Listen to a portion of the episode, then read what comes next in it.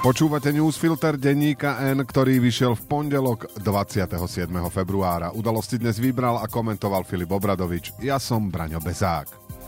Dnes o tom, čo urobí Ivan Korčok, o hluku pre nič za nič a voľby budú v septembri a o tom, že Smer je po víkende tam, kde patrí.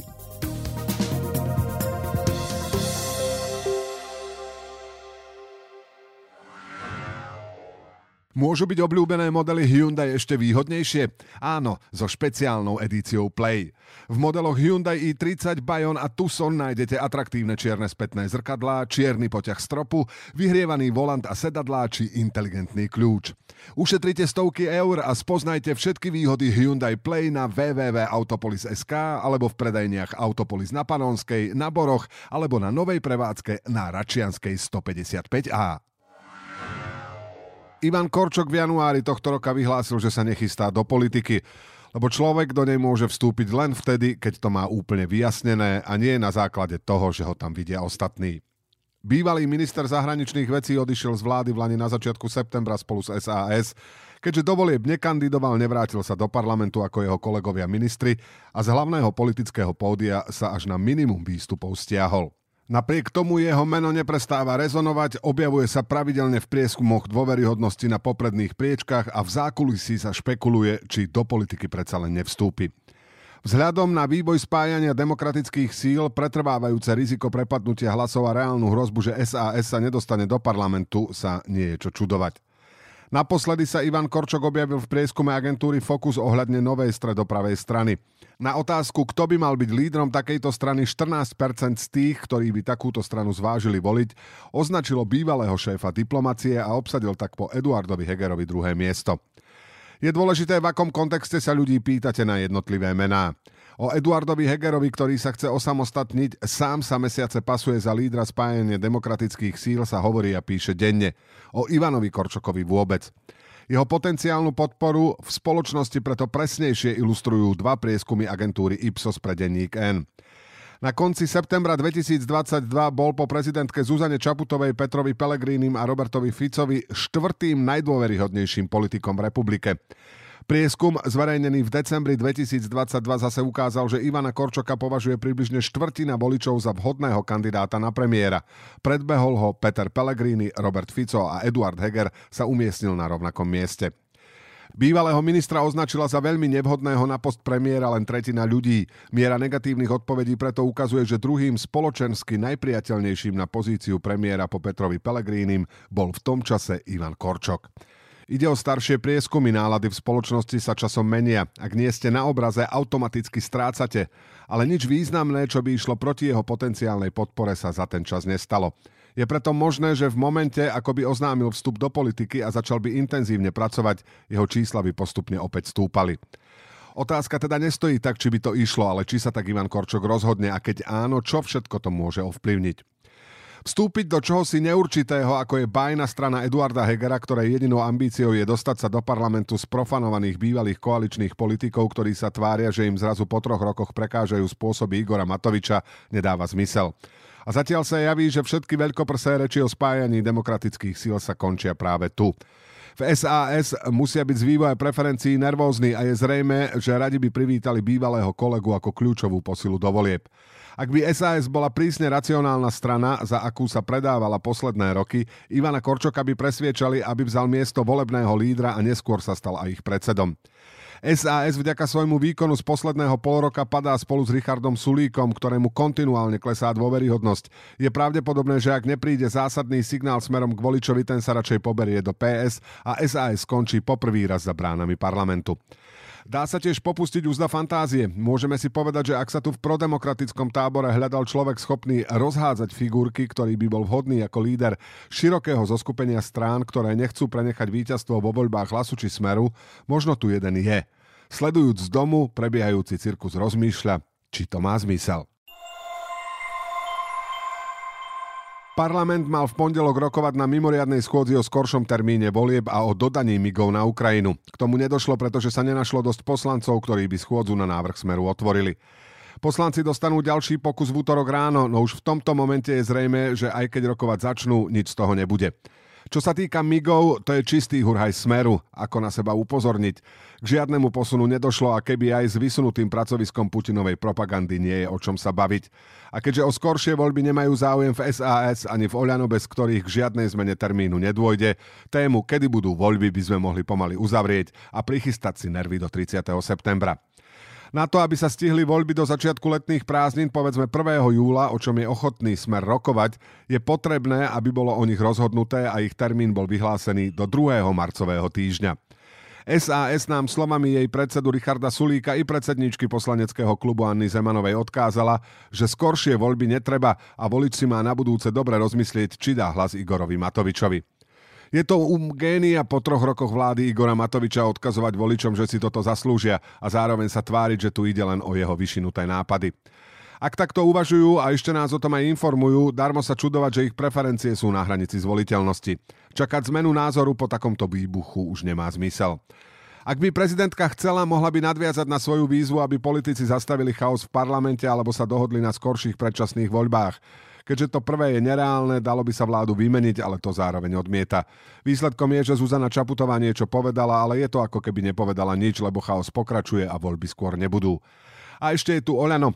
Igor Matovič v nedeľu v relácii RTV zo 5 minút 12 vyhlásil, že stoja za septembrovým termínom, keďže rovnakého názoru sú aj ich voliči, výnimočne neklamal. I keď si možno predstaviť aj taký scenár, že mu je jedno, čo si myslia jeho voliči a rozhodne sa len podľa vlastného záujmu.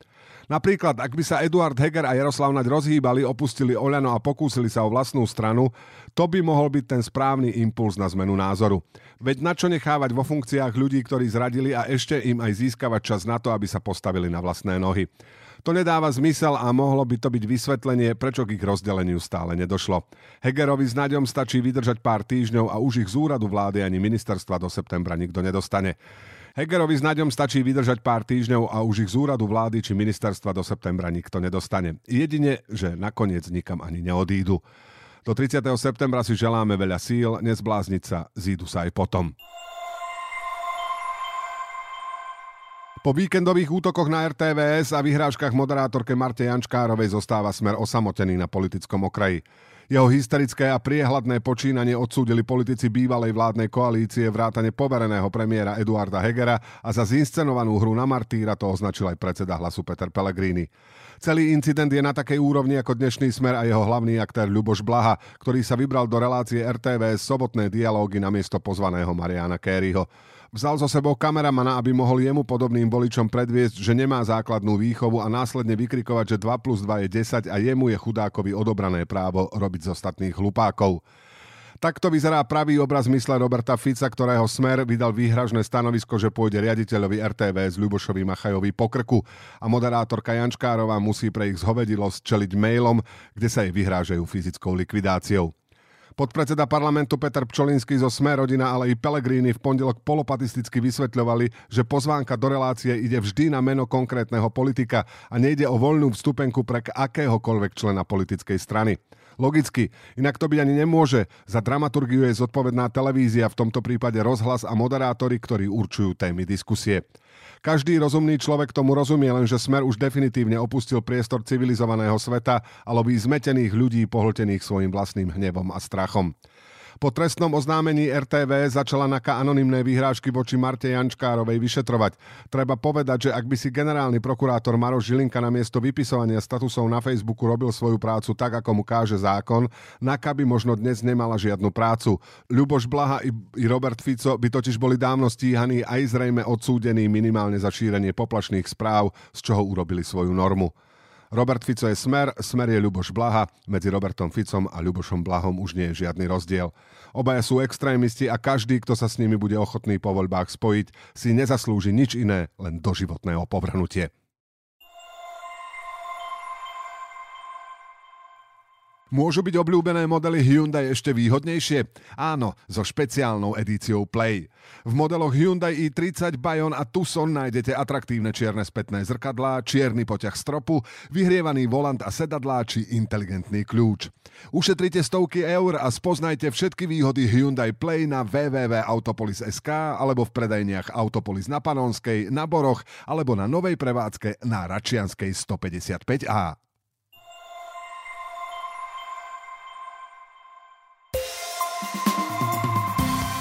A teraz ešte správy jednou vetou. Prokurátor podal obžalobu na Jána Slotu pre korupciu. Bývalého predsedu SNS a exprimátora Žiliny v Lani v marci zadržali a obvinili ho z toho, že vybavoval miernejší trest za smrteľnú nehodu. Neskôr mu pribudlo aj ďalšie obvinenie. Košický župan Rastislav Trnka zostáva na slobode. Najvyšší súd nevyhovel sťažnosti prokurátora, ktorý pre neho žiadal väzbu. Senát Petra Hatalu však skonštatoval dôvodnosť obvinenia župana z machinácií pri verejnom obstarávaní. Šéf-redaktori slovenských médií sa zastali RTVS a moderátorky Marty Jančkárovej po útokoch Smeru a výhražných e-mailoch. Dnes je to povel na verbálny útok, zajtra možno znovu pre niekoho pohnútka na fyzickú likvidáciu. Odmietame útoky na novinárov, stojíme za Martou Jančkárovou a RTVS, ktorí neurobili nič zlé, píšu vo vyhlásení. Poslanci predložili do parlamentu návrh zákona o rodných číslach, ktorý by prakticky znemožňoval tranzíciu. Návrh predkladajú Anna Záborská, Anna Andrejúvová, Eva Hudecová a Jozef Lukáč. Majitelia sedmých dinoparkov chcú postaviť ďalší v nízkych Tatrách pri obci Liptovský Ján. Riaditeľ Národného parku považuje dinopark v tejto lokalite za nevhodný. Prima banka dostala zákaz používať reklamu na sporenie so sadzbou 5%, ak v nej nepoužíva informácie, ako je napríklad nevyhnutné otvorenie osobného účtu, doba sporenia či výška vkladu. Ceny priemyselných výrobcov pre tuzemský trh v januári stúpli medziročne o tretinu, oproti decembru boli vyššie o 8,6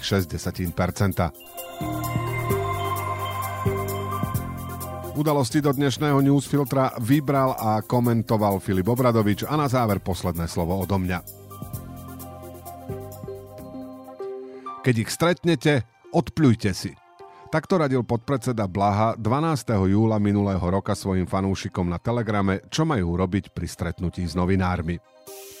Opľujem ťa chrachlom, ty svinia opica, ty dezolátka zapredaná, napísal autor výhražného e-mailu redaktorke RTVS Marte Jančkárovej.